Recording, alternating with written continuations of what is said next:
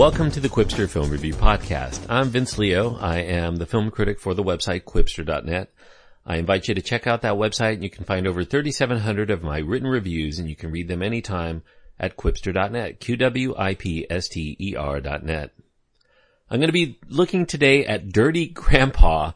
It is a comedy, or so they claim, and it stars Robert De Niro and Zac Efron. It's an R-rated film because of crude sexual content throughout, graphic nudity, and for language and drug use. It runs an hour and 42 minutes, and it features Zoey Deutch, Aubrey Plaza, Jason Mantzoukas, Julianne Hough, and Dermot Mulroney in supporting roles. The director is Dan Mazer, and the screenplay is by John Phillips. You know, this has been quite a week, a real roller coaster ride. This is a week in which the world mourned a couple of truly tragic deaths we didn't need to add Robert De Niro's acting career to the already depressing list. I guess now that Robert De Niro has come to the conclusion that he isn't likely to win any major awards for his acting from here on out, he must think that he can stay in some sort of awards discussion if he does movies that will get him a, a Golden Raspberry Award, aka the Razzies. I mean, it's only January, but if it were up to me, I'd be willing to give De Niro that award right now for 2016 because he has earned it. If he promises to never do a film like this ever again, give him the award. This is by far the worst film in a long and once distinguished career. This is a movie so damaging to De Niro's clout as an actor that one wonders if this were done as some sort of dust Dustin Diamond sex tape caliber desperate cry for help. You know, what I'm wondering about when I see a movie like this, does some unscrupulous film producer have hidden hotel room surveillance footage of Robert De Niro in an embarrassing situation with a goat? And if so, why wasn't that footage used in this film? It would easily fit in with the, the kind of degrading acts that legendary Bobby De Niro is asked to perform within the course of this cinematic abomination. If Dirty Grandpa were merely just an unfunny film, we could just overlook it as a bad career decision on the part of Robert De Niro and likely forget it within a few months, just like most of his work over the last 10 years. But this one's gonna leave a nasty mark. It just might forever tarnish Robert De Niro's reputation in a way that not even David O. Russell can redeem. As far as the plot goes, it's real simple. Robert De Niro plays a recent widower named Dick Kelly who's being driven by his uptight corporate lawyer grandson Jason, played by Zac Efron. They're going from Dick's house in Georgia to his Boca vacation home and also to go to Jason's marriage celebration and the ceremony in Florida. After 40 years of having sex with only one woman, Grandpa Dick is ready to get his perv on by sowing his wild oats with college girls in Daytona Beach who are partying there for spring break. And along the way he persistently cajoles Jason to try to remove the proverbial stick from his bum and party along with him, even if that partying comes at the potential cost of Jason's impending marriage. First time screenwriter John Phillips seems to have consulted persistently Urban Dictionary for the punchlines to most of his gags with a deliberate attempt to draw comedy from a whole host of social taboos. We get a gay character here who's merely introduced just to drum up gay jokes, and the same goes for these gangster characters who are all black.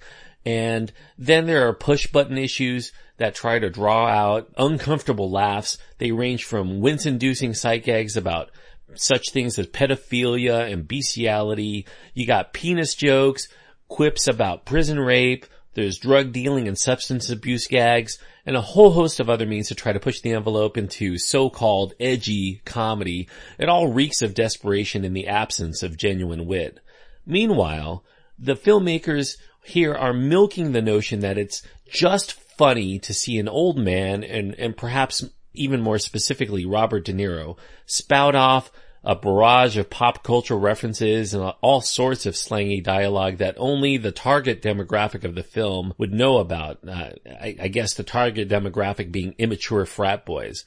And that just goes to show the utter contempt that the filmmakers have for their characters and also of their audience. The film is directed by British filmmaker Dan Mazer. He was once a screenwriter himself for Sacha Baron Cohen vehicles like Borat and Bruno. And given what those films were about, And what this one's about, Mazer must be on a one-man crusade to make typical Americans look like the biggest and shallowest idiots on the planet. If you look at Mazer's recent filmography, the fact that there's a film titled WTF America is not much of a surprise given his track record. And that screenwriter John Phillips' next script is going to be for this sequel to the film that Dirty Grandpa seems to be cribbing from the most and that being Bad Santa, that's even less of a surprise. If this seemingly ad-libbed film even had a screenplay going in, it was definitely built on the premise of trying to make the audience say, oh my god, I can't believe they went there. What Mazer and Phillips fail to realize is that this style of comedy only works on the element of surprise. You have to pick your spots. If every spot, if every scene, if every line of dialogue is meant to be utterly outrageous, it will cease to be so, no matter how far you try to push the envelope of taste. The motivations for the characters here, they're, you know, these are thinly defined characters as it is, but they make little sense, and they're also wildly inconsistent. Sometimes they mystify completely. There's a scene in which Jason walks in to catch his grandpa Dick finishing up a masturbation session in his bedroom, followed by Dick making some sort of derisive comment about Jason driving his fiance's emasculating hot pink Mini Cooper, aka the giant labia, over to the house. This is something that Dick, given his vantage point, couldn't have known unless he actually looked outside as Jason drove up, which means he deliberately continued to, or, or even worse started to, spank it just so his grandson would catch him in the act. In a later scene, Dick drops trow as he snuggles up in the bed that he shares with Jason, and Jason's rightfully unnerved at his grandpa's nudity, and Dick responds by putting his junk in the young man's face. Now between that scene and another later one in which Dick turns to admire Jason in the nude for the penis size, one wonders if Dick isn't trying to enlighten his grandson so much as actually seduce him, which come to think of it might explain the film's poster because it's a, it's a nod to the graduate if you've seen it.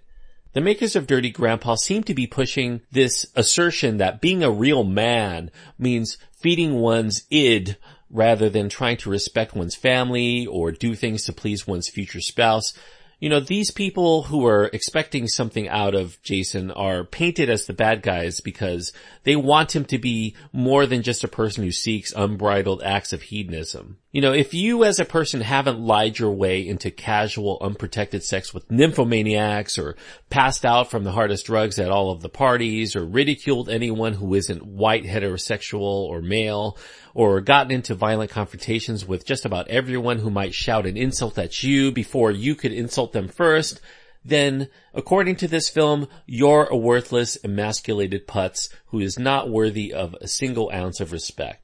Dirty Grandpa is one of the most unpleasant experiences I've ever had in a theater. It competes with the likes of such films as Sex Tape as perhaps the worst comedy of the decade thus far you know, I like this cast. I like Robert De Niro. I like Zac Efron. I like Dermot Mulroney. I, you know, this is a really good cast, but I hate seeing them get utterly humiliated by the filmmakers who are, if this effort's any indication, shamefully unworthy of being given the funds to make any form of cinema.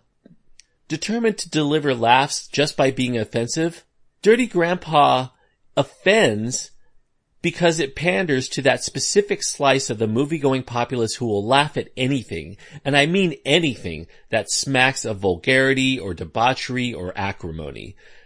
That this film actually tries to pass off these loathsome characters as people that we might care to find happiness or love by the end, that's the biggest mystery and it shows just how clueless the makers of this travesty are in assuming that we, the audience, would have the vaguest fondness or empathy or interest in these cardboard people who seem to only exist in order to set up for excessively crass scenarios that debase them as they perpetually degrade everyone they encounter. After seeing Robert De Niro spank it to amateur porn, the notion of a happy ending, or as Dick calls it, taking a number three, that's the last thing I want to think about. Please, no happy endings here of either sort.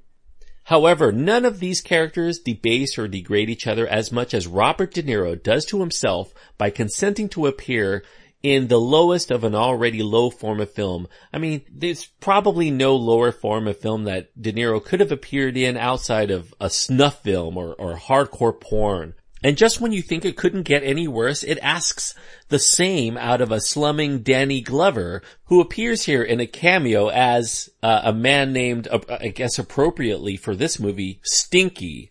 Luckily for Danny, it's only a cameo. Robert De Niro should have been so lucky.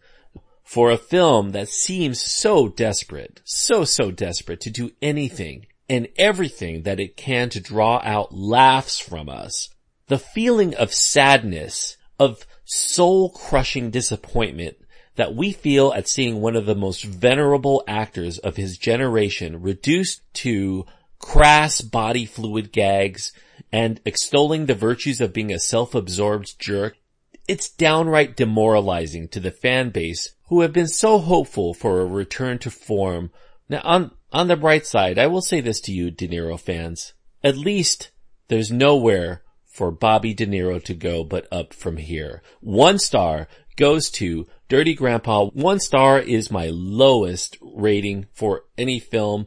Uh, last year I only gave one one star review and here we're only in January, we're only a few weeks into January and already I have the worst film probably of the year. I would not recommend this to anybody and I mean anybody uh, unless you just hate Ro- Robert De Niro and you want to see him go into this career tailspin and you're getting some serious enjoyment out of it, I don't really see any need to watch this film. And I'm sure that Robert De Niro, if he ever has some sort of lifetime achievement award at some point, I can guarantee you there's not a single second of film that is going to be used on the highlight reel for this film.